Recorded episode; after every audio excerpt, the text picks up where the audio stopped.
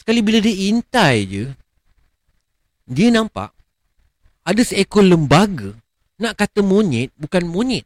Badan dia tu, bentuk badan dia tu macam manusia. Masa aku nak buka zip pintu tu, aku nampak ada sesuatu kat atas kemah orang.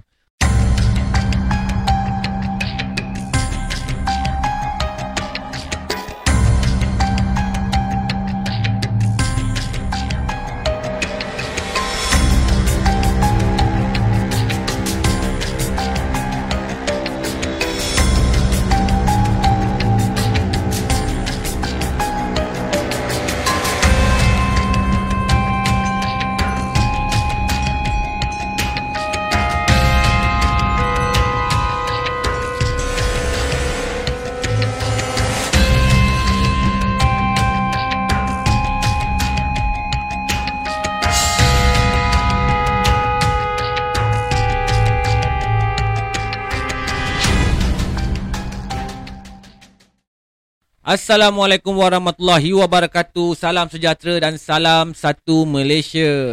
Kali ni aku punya semangat lain macam sikit. Pertama antara sebab aku semangat malam ni tengok rambut. Ha, korang jangan tegur-tegur sangat eh.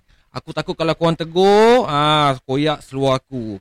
Sebab nak beli seluar sekarang kena berkira sikit eh. Sebab lepas pandemik. Ha, poket nipis. Okay, sebelum aku nak mulakan cerita malam ni, seperti biasa, yang mana belum subscribe channel aku ni, ha, yang mana belum subscribe, aku minta jasa baik korang, tolong like, share dan subscribe channel aku ni. Tekan loceng, kalau korang nak menerima notifikasi cerita aku, dia akan datang. Okay, hari ni cepat dan lincah aja kita punya cerita. Okay, yang mana pula yang dah subscribe channel aku ni, aku nak ucapkan ribuan terima kasih kat korang yang sentiasa bersama-sama aku dan yang paling penting sekali sentiasa support aku. Thank you guys. You are awesome. Settle satu bab. Okay, malam ni aku nak cerita pasal apa? Boleh agak tak? Kalau yang lepas aku cerita pasal rumah sewa RM50 Section 2 Shah Alam. Okay, hari ni aku lari daripada kontak rumah. Kita keluar jauh sikit, kita pergi camping cerita yang aku nak sampaikan kat korang ni baru-baru ni je berlaku. Cerita ni disampaikan sendiri oleh satu audien aku. Dia PM aku kat Instagram aku. Dia kata dia nak sampaikan satu story dia. Kisah yang aku nak sampaikan kat korang hari ni adalah kisah Ani dan keluarga yang berkemping dengan suami dan anak dia. Tiga orang anak dia bersama-sama ni. Okey, kita teruskan dengan cerita ni. Lembaga tanpa bulu. Sebenarnya, keluarga Ani ni, diorang dah biasa pergi camping. Tak kisahlah pergi camping kat tepi pantai ke Dekat air terjun ke Atau mana-mana tapak campsite lah. Ha, Dia dah biasa pergi camping. So pada satu hari ni Dia plan nak pergi camping tepi pantai. Tepi pantai yang dia nak pergi ni ha, Yang dia plan ni Memang tapak campsite yang agak private lah. So bukan tempat awam Orang yang datang pun agak limited. Memang tak berapa ramai. Ha, Lagipun tempatnya ke dalam. Aku tak bagi tahu lagi korang sebenarnya eh. Cerita ni sebenarnya berlaku dekat Mersing. Kani ni orang Johor Baru ha, Dia pergi camping dekat satu tempat Yang terletak di kawasan Mersing. Aku tak bagi tahulah. Kani minta aku rahsiakan Lokasi tempat dia pergi ni. Kita sambung balik cerita yang aku nak sampaikan tadi. Tapak campsite yang Kani nak pergi ni Sebenarnya memang selesa lah. Ha, Walaupun dia hanya menyediakan tapak Bukan chalet ha, Tapi banyak fasiliti-fasiliti dia yang dia sediakan. Ha, Contohnya macam bilik air ha, Ruang solat Dan pelbagai lagi lah. Okay, Tempat mandi semua ada. Komplit lah senang cakap lah. Walaupun hanya tapak campsite saja, ha, Bukan chalet. Tani dengan suami dia ni Plan nak bercamping dekat tempat ni Dua hari Satu malam. Memang kali ni dia punya plan sekejap je. Sebab ha, suami dia tak dapat cuti panjang. Ani ni sebenarnya dah lama sangat plan nak pergi tempat ni ha, Cuma PKP kan Lepas tu tak boleh keluar Tak boleh nak rentah daerah. So tak dapat lah Dia nak pergi tempat ni. Ha, Ni kebetulan pula Suaminya pun cuti. Ada waktu sikit Dia pun ambil peluang Untuk short vacation lah. Lokasi tempat camping ni Yang kat Mesing ni Dengan rumah orang kat Johor Baru Taklah jauh sangat pun. Ha, Dalam satu jam lebih je Paling-paling pun dua jam. Bila sampai kat tapak campsite ni Bila dah selesai check in semua Suami Ani ni pun pilih lah tapak yang dia rasa sesuai kan Untuk dirikan kemah dia pilih tapak yang paling hujung sekali Betul-betul bawah pokok tu. Kata suami dia Dia nak sunyi sikit Sunyi nak jauh sikit dari orang. Katanya dia nak release tension. Ani pun tak membantah. Dia pun layankan aja Dia pun faham. Bila dah pilih spot tu Diorang satu family pun kemas lah sama-sama. Ha, Masing-masing pun dah faham dengan tugas masing-masing. Ha, Diorang dah biasa pergi camping kan? Lagipun anak-anak dia pun dah besar Dah boleh harap dah Ada yang tolong pasang kemah Ada yang kemas tempat masak. Dah memang kerja diorang dah faham sangat lah ha, Diorang pasang dua buah kemah. Ha, Satu tu Ani dengan suami dia ha, Satu lagi untuk anak dia yang tiga orang tu lah. Yelah mana muat kan Kalau nak sumbat satu kemah kan? Ha, Memang tak selesa lah. Lagipun ha, memang rutin diorang anak beranak ni. Kalau camping ha, Mesti bawa dua kemah. Pada hari yang diorang sampai tu Dia tengok tak ramai tau Yang check in Pada waktu yang sama diorang check in tu tau. Senang cakap boleh dikira lah Sebelah tangan je lah So diorang menjangkakan malam ni akan jadi sunyi lah. Tapi bagi diorang sekeluarga Bukanlah satu perkara yang pelik Bercamping dalam keadaan sunyi. Sebab sebelum ni pun diorang camping dalam hutan. Ha, Kadang-kadang tiga hidup malam tak ada siapa-siapa pun kat situ Kecuali keluarga diorang je. Diorang ni semua sebenarnya dah biasa lah Dengan keadaan sunyi macam ni Dengan suasana yang macam ni. So bukan perkara baru lah Buat keluarga ni Bila berdepan dengan perkara-perkara sunyi ni. Sebelum diorang sampai ke lokasi campsite tadi Diorang sempat singgah kat kedai area mesin tau Untuk beli barang basah macam ayam aa, Dengan seafood Untuk diorang plan buat BBQ Pada Ani ni pula aa, Dia bukan tak nak sediakan barang-barang ni dari rumah aa, Tapi dia nak BBQ yang dimasak tu aa, rasa fresh Lagipun ada lah sikit kan aktiviti masa camping. Tak adventure lah kan Kalau semua benda siap di rumah. Sebenarnya si Ani ni Dia terpengaruh dengan satu channel YouTube tu tau Masak masa camping. Ha, Bukan masak je Siap merempah pun dibuat masa camping. So sambil si suami ni Dengan anak-anak Setting tapak camping tu Si Ani ni pun mulalah Cuci ha, Dan siang lah Segala barang-barang basah yang dia beli tadi tu ha, Macam ayam, ikan, sotong, udang. Lepas dia settle proses semua benda tu ha, Dia pun mulalah marinate dengan barang kering yang dia bawa di rumah. Lepas marinate tu ha, Ni pun pesan lah dengan suami dia kan Untuk buangkan sisa perut ikan dengan ayam tu. Suami dia pun bila dengar si isteri ni cakap suruh buang Dia pun ikat lah sisa sampah tu Tak je dekat tepi pokok ara tu dulu. Suami dia kata Sekejap lagi masa dia nak pergi toilet Nanti dia buang sekali. Masa tu masih lagi petang lah.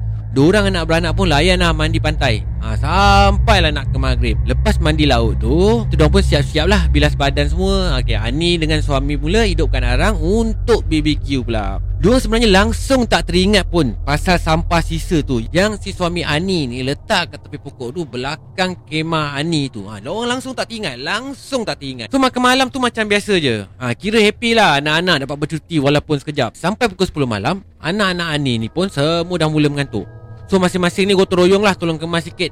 Lepas tu diorang pun masuk lah ke kemah masing-masing Untuk tidur. Yang Ani dengan suami ni pula Masih belum rasa nak tidur.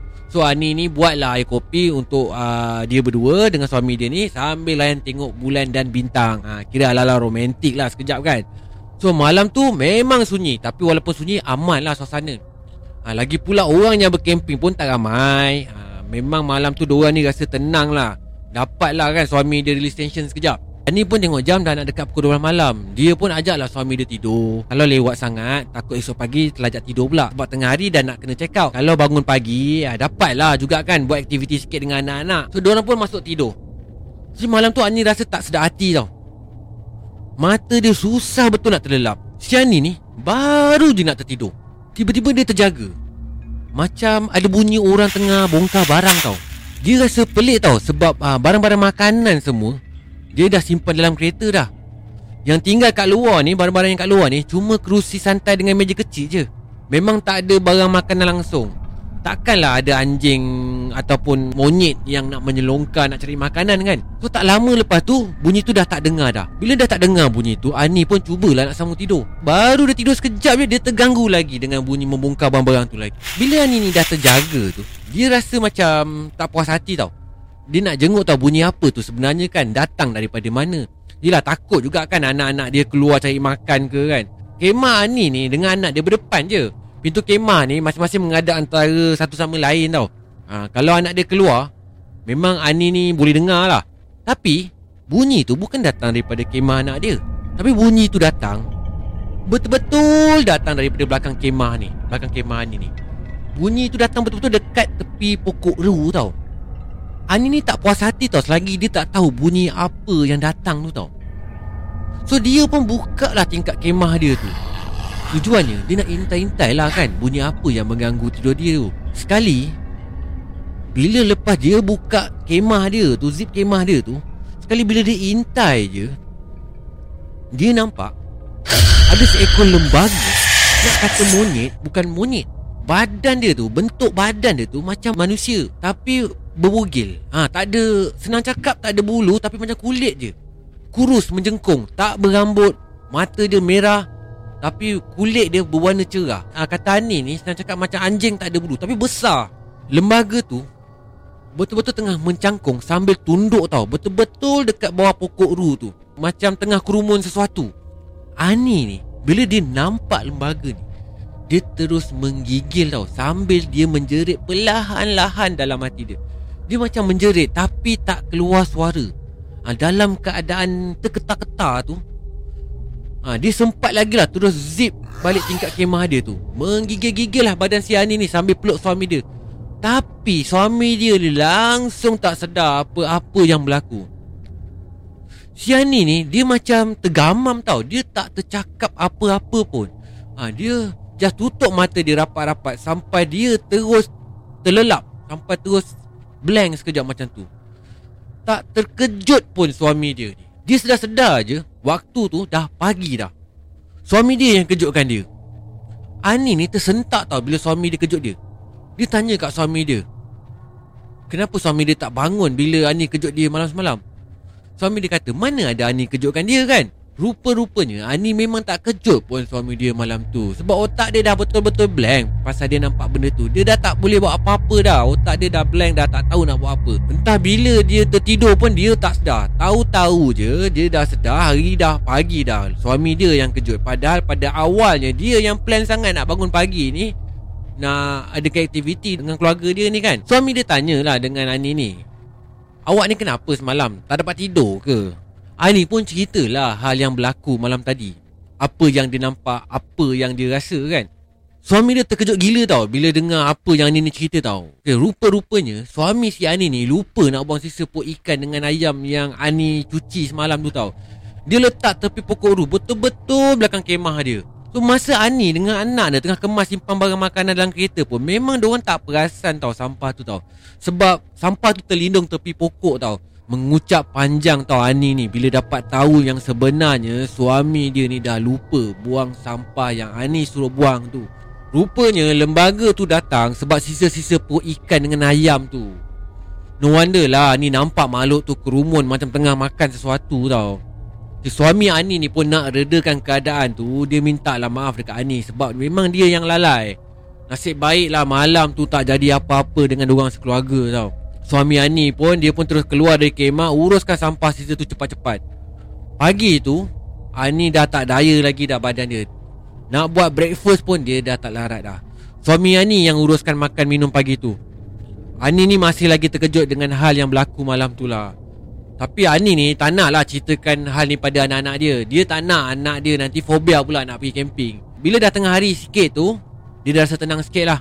Ha, Diorang pun kemas-kemas lah untuk balik So moral of the story guys Daripada cerita yang Ani sampaikan ni. Ingat kawan-kawan Pasal benda mentah ni Kalau korang pergi camping Jangan buat main lah. Jangan sekali pun buat main. Kalau ada benda mentah ni Korang preserve lah elok-elok Jaga lah elok-elok. Kita tak tahu apa yang berada kat sekeliling kita. Apa makhluk yang perhatian kita pun Kita pun sendiri pun tak tahu. Ha, Boleh jadi makhluk halus Boleh jadi makhluk yang nampak Boleh jadi jin Boleh jadi setan Kita tak pasti So kawan-kawan Kalau ada benda-benda berkaitan dengan barang-barang mentah Korang kena preserve elok. Kena jaga elok-elok. Ha, Ini nasihat aku lah kan? Ha, Nasihat. Aku ni bagi tahu je.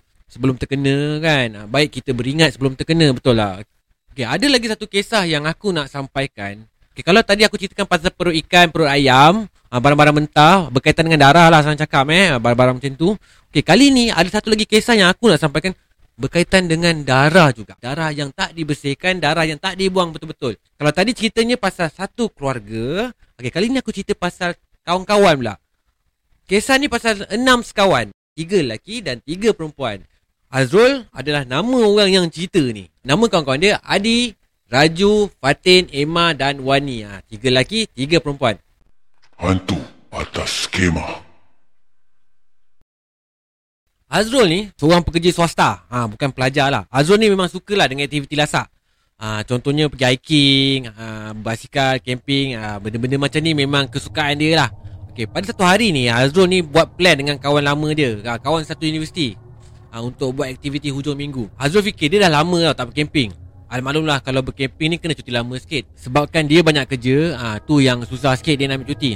So Azrul pun ambil masa sebulan tau sebenarnya Untuk berkemping dengan kawan-kawan lama dia ni. Okay, Sebab campsite yang diorang nak pergi ni agak popular juga. Sebab tu lah diorang pun kena booking awal. Ah, Takut tapak penuh. Azrul pula tak nak lah plan mengejutkan. Ah, Nanti susah pula lah kawan-kawan dia nak ambil cuti. Lagipun program yang diorang rancang ni sebenarnya 3 hari 2 malam Ha, diorang pergi dengan dua buah kereta. Tempat yang diorang nak pergi ni ambil masa 2 jam perjalanan je. Okay, Untuk pengetahuan korang eh, Azrul ni tak bagi tahu aku kat mana tempat yang dia pergi ni. Ha, Tapi yang aku pasti Azrul ni berasal daripada Perak. Kita sambung balik cerita yang aku nak sampaikan kat korang ni eh. Okay, diorang ni bertolak pukul 8 pagi. Okay, Tempat yang diorang nak tuju ni ambil masa 2 jam perjalanan. Ha, Diorang ni memang sengaja gerak awal So dapatlah diorang singgah kedai beli, beli, beli barang dulu untuk masak masa camping nanti So sampai je kat tempat campsite tu Si Azul ni pun call lah Dengan abang yang jaga kawasan tu.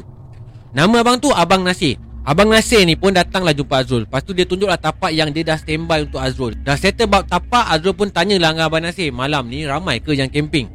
Abang Nasir cakap Malam ni grup kurang je yang camping. Sepatutnya ada dua grup lain yang booking. Tapi last minute dia cancel pula. Abang Nasir pesan lagi lah ha, Tapi korang jangan risau lah Sebab malam ni akan penuh dengan customer yang booking chalet So taklah sunyi sangat. Azrul pun iakan aja. okay, Campsite yang dia orang pergi ni adalah satu campsite yang kawasannya dekat dengan air terjun tau. So kat sini disediakan perkhidmatan chalet Dalam masa sama disediakan juga tapak untuk berkemah. Kebiasaannya eh, yang datang sini Yang berkeluarga, yang bawa anak kecil ha, Memang biasanya dia akan sewa chalet lah Sebab mudah. Tapi kalau orang-orang yang muda-muda ni Memang dia akan booking pada tapak campsite je ha, Bawa kemah sendiri dan korang boleh camp lah dekat tepi-tepi terjun tu. Okay, sambung balik dekat cerita tadi. So Azul dengan kawan-kawan dia pun mulalah mengemas. Dua pasang dua buah kemah. Satu grup perempuan dan satu grup lelaki. Jarak kedua-dua kemah ni taklah berapa jauh sangat. Tapi kemah perempuan ni Diorang pilih dekat dengan tepi sungai. Azrul pun tak kisahlah mana-mana pun. Janji tak keluar daripada kawasan tu lah. Kawasan yang Abang Nasir dah bagi tahu tu. Malam tu seperti biasa Diorang sediakanlah semua barang-barang untuk masak dengan BBQ Ha, malam tu diorang enjoy lah sambil borak-borak kisah-kisah lama, kisah-kisah throwback. Itulah tujuannya diorang berkemping sama-sama untuk mengiratkan silaturahim. Ha, diorang ni dah kawan lama lah. Lama jugalah diorang melepak malam tu sampailah ke 11 malam. Dalam tengah melepak tu tiba-tiba si Fatih ni cakap mata dia dah mengantuk. Dia cakap badan dia penat sangat. Dia nak masuk kemah dulu untuk tidur. Yang lain-lain ni masih lagi berbual lah sambil minum air panas. Tengah layan berborak ni tiba-tiba si Fatih ni panggil si Emma. Suruh Emma masuk dalam kemah. Tapi yang lain tak tahulah kenapa. Apa sebabnya? Maybe hal perempuan lah kan. Rupanya si Fatih ni ajak Emma ni teman pergi toilet. Toilet awam kat situ taklah jauh mana pun. Dalam 20 langkah je daripada kemah diorang ni tapi memandangkan Fatih ni orang perempuan So tak berani lah nak pergi seorang-seorang. Ah, Faham-faham je lah kan. So Azul dengan kawan-kawan yang lain pun Perhatikan je lah gerak-gerik diorang ni dari jauh. Tak lama lepas tu Dalam 15 minit lebih kurang lah Diorang pun balik. Tapi yang peliknya Diorang berdua ni balik tergesa-gesa tau. Macam kena kejar dengan anjing. Si Raju ni tanyalah dengan Emma Apa sebab korang ni? Macam kena kejar anjing je. Muka masing-masing dah pucat. Si Emma ni Bagilah tahu. Si Fatih ni ha Keluar je toilet terus-terus Dia tarik aku Suruh aku lari sekali. Aku pun ikut lari je lah. Aku tanya Kenapa dia tak jawab pula? Si Azrul pun Tanya lah lagi sekali kat Fatin kan? Kau kenapa Fatin? Si Fatin ni pun bagilah tahu. Masa aku dalam toilet tu Aku dengar bunyi orang berdengus tau Kat belakang toilet. Tu yang aku kelang kabut tu. Dia tak fikir tau suara tu suara Emma Sebab suara berdengus tu garau dia Macam seorang lelaki tau Seorang lelaki yang kasar tau Si Azrul ni perhatikanlah daripada jauh kawasan toilet tu. Memang sunyi pun. Lagipun Yang guna toilet tu pun Untuk yang duduk campsite je. Yang duduk dalam chalet Semua dah ada bilik air masing-masing. Of course lah diorang akan gunakan bilik air masing-masing kan. So untuk sedapkan hati Si Azrul ni pun cakap lah. Dah lah tak ada apa-apa tu. Korang kot salah dengar kot. Mungkin bunyi anjing kat belakang kot Mengumbah sesuatu tu. Korang semua pergilah masuk kemah Pergilah tidur. Barang-barang makanan ni nanti kita orang kemas si Azrul ni suruhlah kawan-kawan perempuan yang ni semua pergi masuk tidur dulu. Barang-barang yang makan ni, uh, yang lelaki-lelaki ni akan kemas lah. So tinggallah Azrul, Raju dengan Adi untuk kemas makanan apa yang patut lah. Sebab barang makan nak kena simpan betul-betul. Takut kena bongkar dengan monyet ataupun haiwan-haiwan lain kan. Okay, dalam pukul 12.40 malam gitulah. Diorang settle kemas semua. Diorang siap kemas. Diorang pun masuklah kemah untuk tidur. Kemah yang Raju bawa ni besar tau. Boleh muat empat orang. Kira selesa lah Diorang bertiga dalam satu kemah ni. Malam tu memang betul-betul sunyi tau. Dia rasa aman. Sebab apa tau? Tak ada geng lain yang camping tau Kecuali dorang ni tau. Dorang berenam ni. Dengan bunyi air terjun Bunyi cengkerik ha. Dalam tengah dia feel-feelkan ketenangan tu Dalam tak sedar tu Dia tengok kawan-kawan dia Semua dah tidur dah. Dia pun bila tengok kawan-kawan dah tidur Dia pun cubalah perlahan kan Untuk pejamkan mata Untuk cuba tidur. Tiba-tiba Si Adi ni Kejut si Azrul ni Dalam keadaan tengah panik tau. Rul, Rul Bangun, bangun, bangun. Yang si Azrul ni bangun lah Sambil gosok-gosok mata dia kan. Dia tanyalah dengan si Adi ni. Kenapa di? Si Adi ni bisik tau. Bisik pelan-pelan je. Aku nak keluar pergi kencing tadi. Masa aku nak buka zip pintu tu Aku nampak ada sesuatu kat atas kemah orang. Sambil dia tunjukkan dekat arah kemah budak-budak perempuan tadi tu. So bila Azrul dengar macam ni Ya Azrul pun respon lah kan Dia pun cakap lah. Ya betul. Eh takkan lah Si Azrul ni pun rasa macam tak puas hati tau. Dia nak tengok sendiri tau Betul ke tak betul apa yang kata si Adi ni tau. So si Azrul ni pun pelan-pelan lah Cuba mengintai kan Tengok dekat atas kemah budak-budak perempuan ni kan. Sekali betul kata Adi tu. Betul ada lembaga terawang-awang dekat atas kemah uh, budak-budak perempuan tu So si Adi ni pun tanya lah dekat Azrul ni Nak buat macam mana kan? Si Azrul ni cakap lah dengan si Adi. Tak apa ni? Kita baca je dia apa-apa surah yang kita tahu. Mudah-mudahan benda tu pergilah kan? Dalam diorang tengah baca surah tu Tiba-tiba Diorang terdengar tau Wani menjerit panggil nama Azrul tau. Si Azrul dengan Adi ni bergegas lah keluar daripada kemah terus. Ya, Dia tengok lembaga tu dah hilang dah Lembaga yang kat atas kemah Budak-budak perempuan ni. Diorang rasa lega gila lah Tapi masih lagi menggigil badan kan? So cepat-cepat lah si Azrul datang dekat dengan kemah budak perempuan ni bila dia sampai dekat dengan kemah budak perempuan ni Dia tengok Fatin tengah meracau.